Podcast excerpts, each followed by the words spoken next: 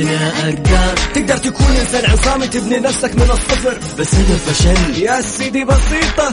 اللي نجح ما اتولد وهو ناجح، اتعلم منه واستمر أنت وكافح.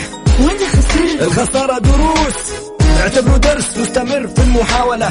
Just do it and do it right. لا تقول أنا فشلت أنا خسرت، قول أنا نجحت أنا وصلت أنا أقدر.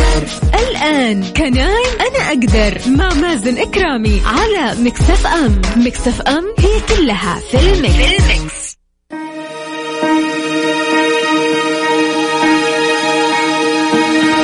حياكم الله مستمعين الكرام واهلا وسهلا في الجميع في برنامج كناي، معكم اخوكم مازن إكرامي. طبعا تم الإعلان عن مبادرتي السعودية الخضراء والشرق الأوسط الأخضر اللتان أعلن عنهما صاحب السمو الملكي الأمير محمد بن سلمان بن عبد العزيز ال سعود ولي العهد نائب رئيس مجلس الوزراء، والتي تمثلان أهمية كبرى في الوقت الراهن والواقع التي والواقع الذي نعيشه، ليس للمملكة وحدها بل للمحيط الإقليمي والوجود العالمي ككل. للحديث عن هذا الموضوع ينضم لنا المستشار وائل بن محمد كاتب، مستشار بيئي أكثر من سبعة عشر عام من الخبرة في مجال الاستشارات البيئية وتنفيذ المشاريع البيئية الناجحة وتحفيز فرق العمل على تحقيق أكبر النتائج، ذو خبرة متميزة في الإدارة وتطوير الموظفين، وأيضا بارع في تصميم وتنفيذ منشآت معالجة النفايات الخطرة. أهلا وسهلا فيك أستاذ وائل، حياك الله نورتنا في برنامج كناي. يا هلا وسهلا يا هلا وسهلا فيك يا غالي، وشكرا لك على الاستضافة. أكيد تنورنا. ويعني أستاذ وائل ما شاء الله تبارك الله من أوائل المستشارين في مجال البيئة. اليوم نتكلم عن السعودية الخضراء والشرق الأوسط الأخضر، ففي البداية نتكلم عن إعلان ولي العهد لهذه المبادرة، كيف تتحدث عنها وكيف كانت هذه الكلمة؟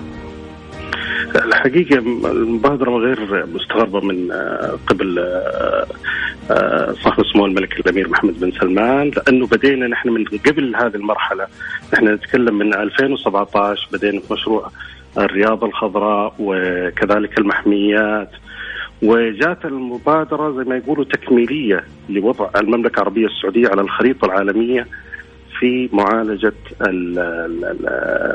التصحر وكذلك الحفاظ على البيئة وكذلك البيئة البحرية والتشجير والانخفاض أو الاستفادة من التدوير الكربوني.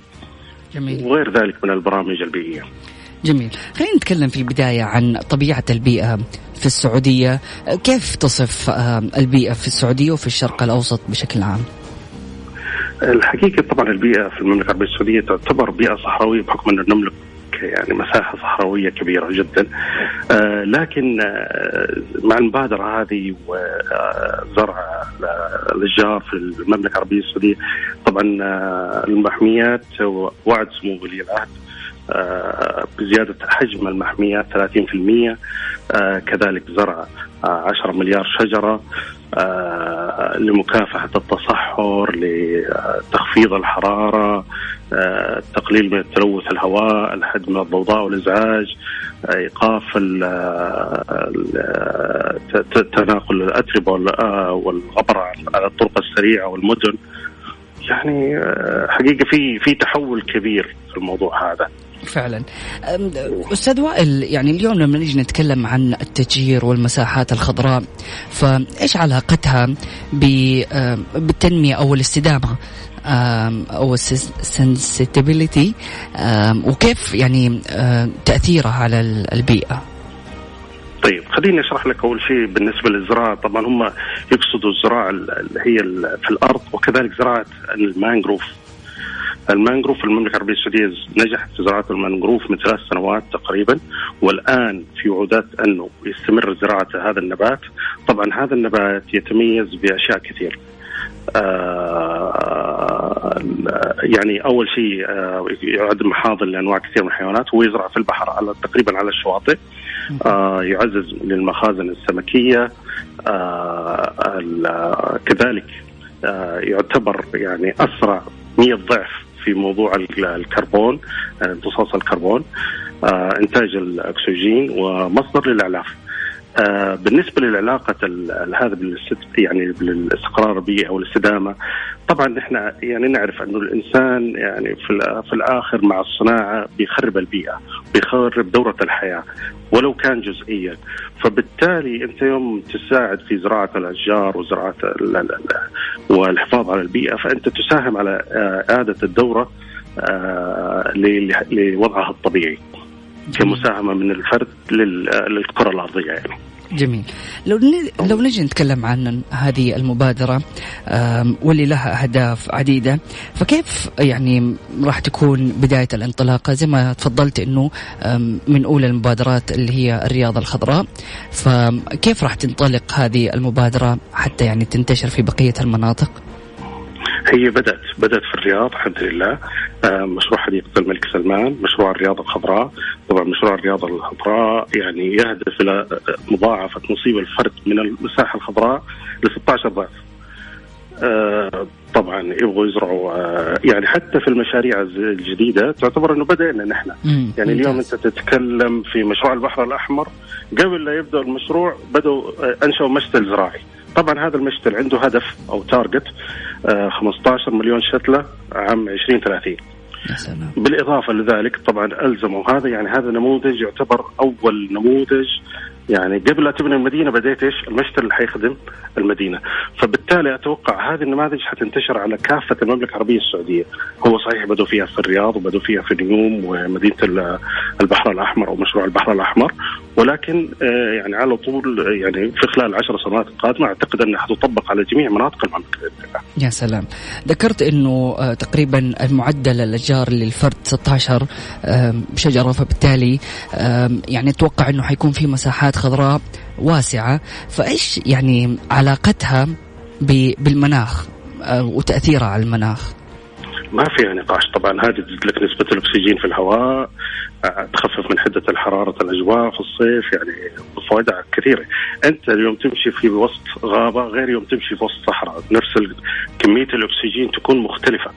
فبالتالي الهدف طبعا الحدائق، إنشاء الحدائق في المملكة العربية السعودية هذا هدف يعني أعتقد ممتاز، أنه كل حديقة يكون فيها ممشى تستمتع فيه الناس بالمشي في أجواء تكون صحية، أفضل من أنك تمشي في أجواء يعني خالية من من الأكسجين أو ملوثة بثاني أكسيد الكربون، يعني يكون ممشى جنب شارع أو حاجة زي كذا. جميل. أيضا يعني في تقريبا ثلاثة عشر مليار دولار تستنزف من العواصف الرملية في المنطقة كل سنة، فيعني إيش حيكون دور التشجير في في التصدي لهذا التحدي؟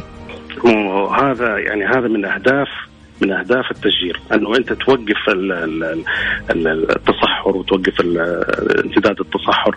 حتى إفريقيا لو لو, لو لاحظت في كلمة سمو ولي العهد آه الأمير محمد بن سلمان، أنه بيتكلم هو عن آه تجربة عن زراعة نباتات أكثر من مشروع اللي هو حق إفريقيا. آه آه ف لا لا لا أعتقد كان اسمه إذا ماني غلطان السورة الأخضر العظيم. فبيتكلم سمو ولي العهد على مساحة أكبر أو ضعف عدد النباتات من السورة الأخضر العظيم، وهذه هي فعلا مكافحة التصحر وانتقال التربة والأغبرة من منطقة إلى منطقة، مما تأثر مثلا على الطرقات، تأثر على المدن، تأثر على المشاريع، على كثير من الأشياء. يعني من من من المشاكل اللي تسببها الرمال هذه المتحركة والأشياء اللي زي كذا، يعني يكون عندك مشروع فجأة تلاقي المشروع تغطى برمل مثلا نص متر أو ربع متر. فعلا.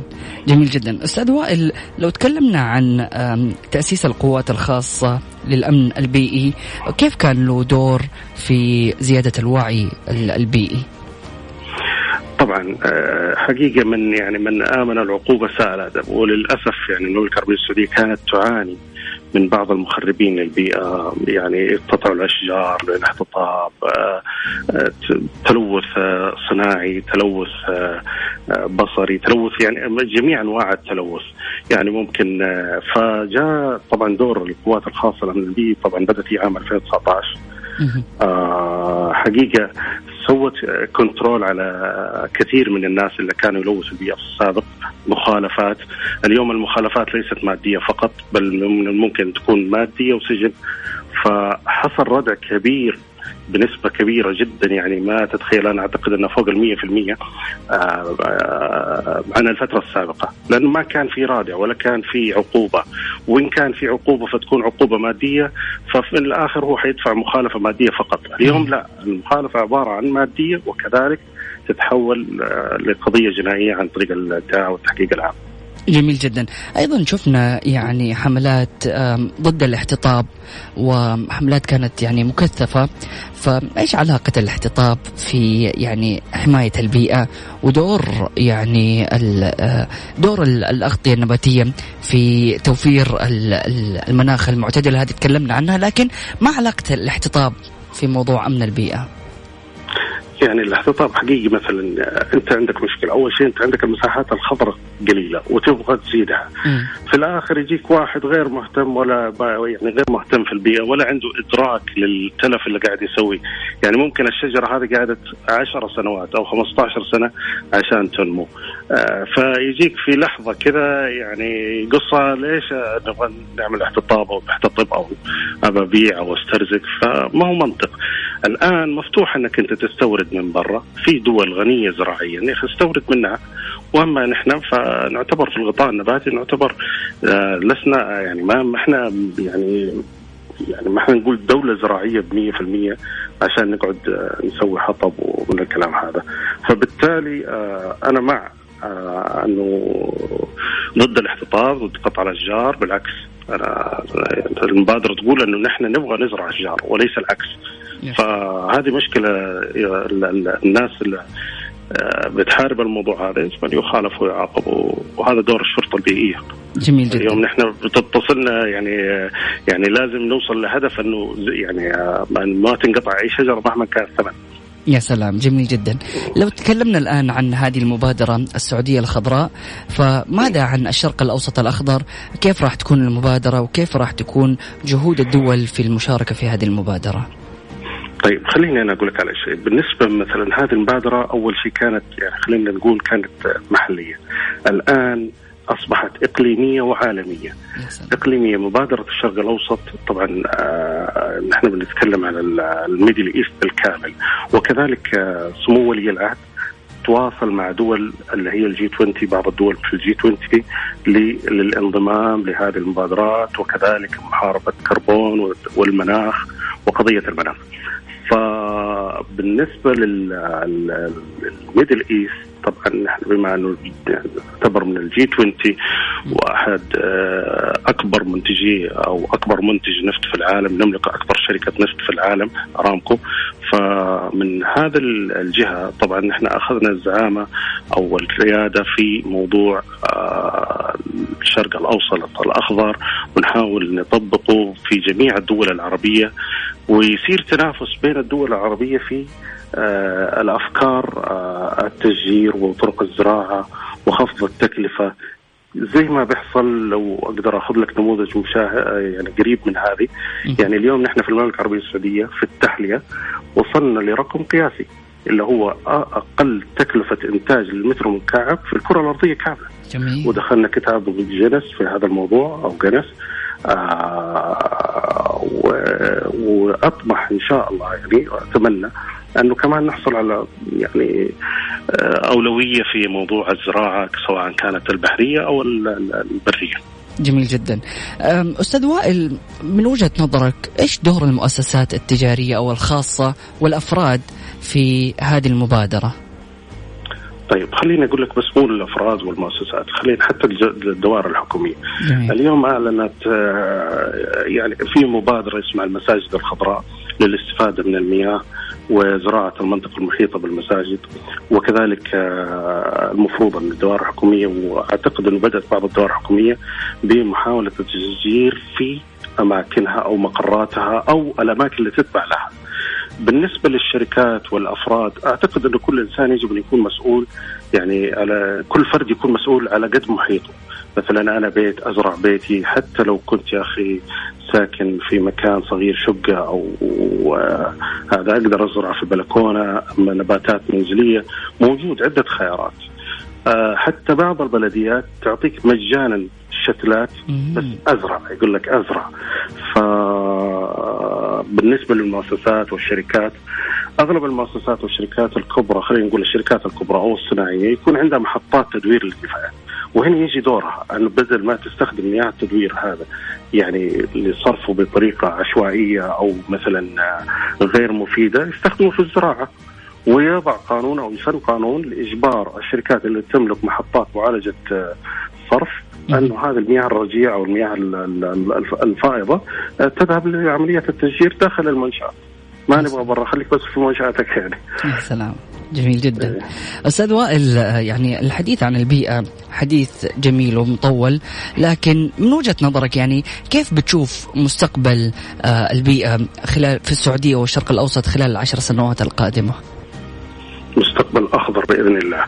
أنا أقول لك الدولة ماخذة يعني اهتمام كبير في البيئة، مو من اليوم، من أكثر من خمس سنوات أو أربع سنوات نحن بادئين في هذا الموضوع. أنت موضوع المحميات عام ألفين وثمانية عشر، عندك الشرطة البيئية، عندك النظام الجديد للبيئة، كذلك اللي هو الغرامات المالية والعقوبات اللي هي التحقيق فيها.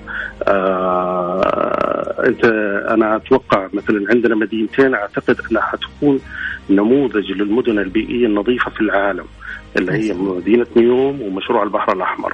طبعا فيها مشاريع لم تنجز خارجيا في هذا الحجم إلا في نيوم. يعني أنت عندك مشروع القبة القبة الشمسية، هذا مشروع لتحلية المياه بالحجم هذا، أعتقد حسب علمي أنه أول مشروع يقام في نيوم بالحجم هذا. جميل جدا. نيوم والبحر الأحمر أتوقع حتكون نموذج للبيئة النظيفة في العالم، وأتوقع حيكون فيها أشياء ما ما ما هي متخيلة حتى الآن. يا سلام. لو تكلمنا عن ال يعني البيئة في مشروع البحر الأحمر، كيف تصفه؟ ممتاز. أعلن يعني مشروع البحر الأحمر أول شيء قلت لك أعمل أول إعلان له كان المشتل الزراعي. م. طيب غير كذا سووا آه كونتراكت، يعني أول شيء المتعاقدين مع مشروع البحر الأحمر يلزموا بعقود تدوير لنفاياتهم، يلزموا يعني مو أي ما يجيب أي كونتراكت، ما يجيب أي مقاول عادي. م- لازم المقاول العادي يكون ملزم بزيرو ويست، أنه يدور كل نفاياته أو يعالجها بطريقة صحيحة. آه كذلك هم عندهم تارجت أن يكونوا صفر نفايات في البلدية. هذا مشروع البحر الأحمر. ومنعوا المواد البلاستيكية الغير قابلة للتدوير في كامل المشروع، يعني ممنوع يخش أي بلاستيك غير قابل للتدوير. الله. آه خليني أتكلم لك كمان على نيوم مدام ذكرنا مشروع البحر الأحمر. آه نيوم قلت لك مشروع القبة الشمسية، طبعا نمبر واحد مشروع هيوج وكبير وشيء يعني على قولهم آه يعني شيء جديد. آه بالنسبة كذلك حيكون في استخدام المياه الرمادية، إعادة تدوير المياه الرمادية، الهيدروجين الأخضر، الطاقة البديلة، يعني ما حيكون في محطة توليد كهرباء، حيكون كله عن طريق السولر والمراوح والأشياء اللي زي كده، إنتاج الطاقة البديلة. آه حيتم تحويل المفضلات يعني فضلات الطعام لسماد أو وقود عضوي. آه يعني شيء ما شاء الله، يعني ما أقدر أقول إلا مدينة نموذجية من ناحية البيئة. يا سلام. وأتوقع كذلك أنه يتم حتى منع السيارات العادية وجعلها مثلا كهربائية فقط مم. يعني في المستقبل، وأتمنى ذلك يعني. جميل. أتمنى. يعني أعتقد تقليل الانبعاثات الكربونية في مدينة نيوم وأيضا المصانع وانبعاثاتها، هذه كلها لها تأثير كبير على البيئة. خلينا ننتقل لجزء أستاذ وائل في التشجير، ونرجع للتشجير مرة ثانية. هل في أنواع مثلا محددة للأشجار تكون مناسبة لطبيعة المنطقة الجغرافية في المملكة؟ طبعا لكل منطقة، وطبعا أنت في النهاية في المملكة العربية السعودية ما هي ما هي دولة غنية بالمياه، لكن لكل منطقة. فبالنسبة للتشجير يجب أن تكون أنواع معينة، وحتنز يعني حتفرض من وزارة البيئة أنواع معينة اللي هي تستهلك كمية قليلة من المياه وتكون مفيدة للبيئة المحلية. بالنسبة للمانغروف طبعا فهو يتغذى على مياه البحر الأحمر، فما عندك مشكلة مع المانغروف. لكن هو المياه الثانية حيكون أعتقد في ضوابط لزراعة بعض أنواع من ال ال الأشجار. جميل. النخل هل له دور كبير في يعني يعني بحكم انه المملكة العربية السعودية معروفة بزراعة النخيل، فهل للنخيل دور كبير في عملية مثلا المحافظة على البيئة؟ طبعا ما فيها نقاش. النخيل يعني نحن منتج كبير للنخيل، التمور قصدي، وعندنا كمية نخيل عالية، ولكن متركزة في بعض المناطق في المملكة العربية السعودية. فما ينفع تعمم التجربة هذه على كافة المملكة العربية السعودية، يعني ما تنفع مثلا تجي في المنطقة الغربية تزرع نخيل يعني. ففي مناطق معينة التربة، نوع التربة والأشياء اللي زي كذا، فأعتقد أن النخيل فكرة جيدة لكن في مناطقها. جميل. أستاذ وائل، ذكرت أنه من الممكن للفرد أنه يحصل على شتلة ويزرعها. بالنسبة لهذه الآلية، هل يتم الزراعة مثلا في الأماكن العامة ولا يكون في أماكن محددة يتم فيها الزراعة، ولا كيف بتتم الآلية؟ أنا زراعة منزلية يعني كل واحد في المنزل يعني للمنزل. ممتاز. بالنسبة للأماكن الحدائق العامة طبعا مسؤول عنها البلديات، وهي اللي بتنشأ وبتزرع وبتهتم في الزراعة هذا عن طريق يعني نفسها البلدية.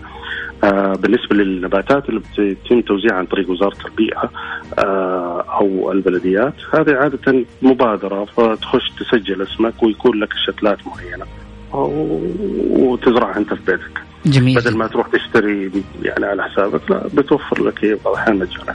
جميل جدا. أستاذ وائل محمد كاتب، مدير شركة أفكار البيئة لتدوير النفايات والمتخصصة في معالجة النفايات الصناعية الخطرة، وأيضا صاحب مكتب استشارات تحت مسمى مكتب وائل كاتب للاستشارات البيئية منذ عام ألفين وخمسة ورقم ستة عشر على مستوى السعودية. شكرا جزيلا لهذه المداخلة. كلمة أخيرة حاب تقدمها للجمهور؟ تسلم يا حبيبي، وشكرا على الاستضافة، وإن شاء الله ترى يعني نشوف السعودية خبراء بإذن الله. بإذن, بإذن الله. الله. شكرا جزيلا لك أستاذ وائل، ويعطيك ألف عافية. سمعنا كرام، هذا فاصل بسيط بعد متواصلين، لا تروح البعيد، وستي تيوند.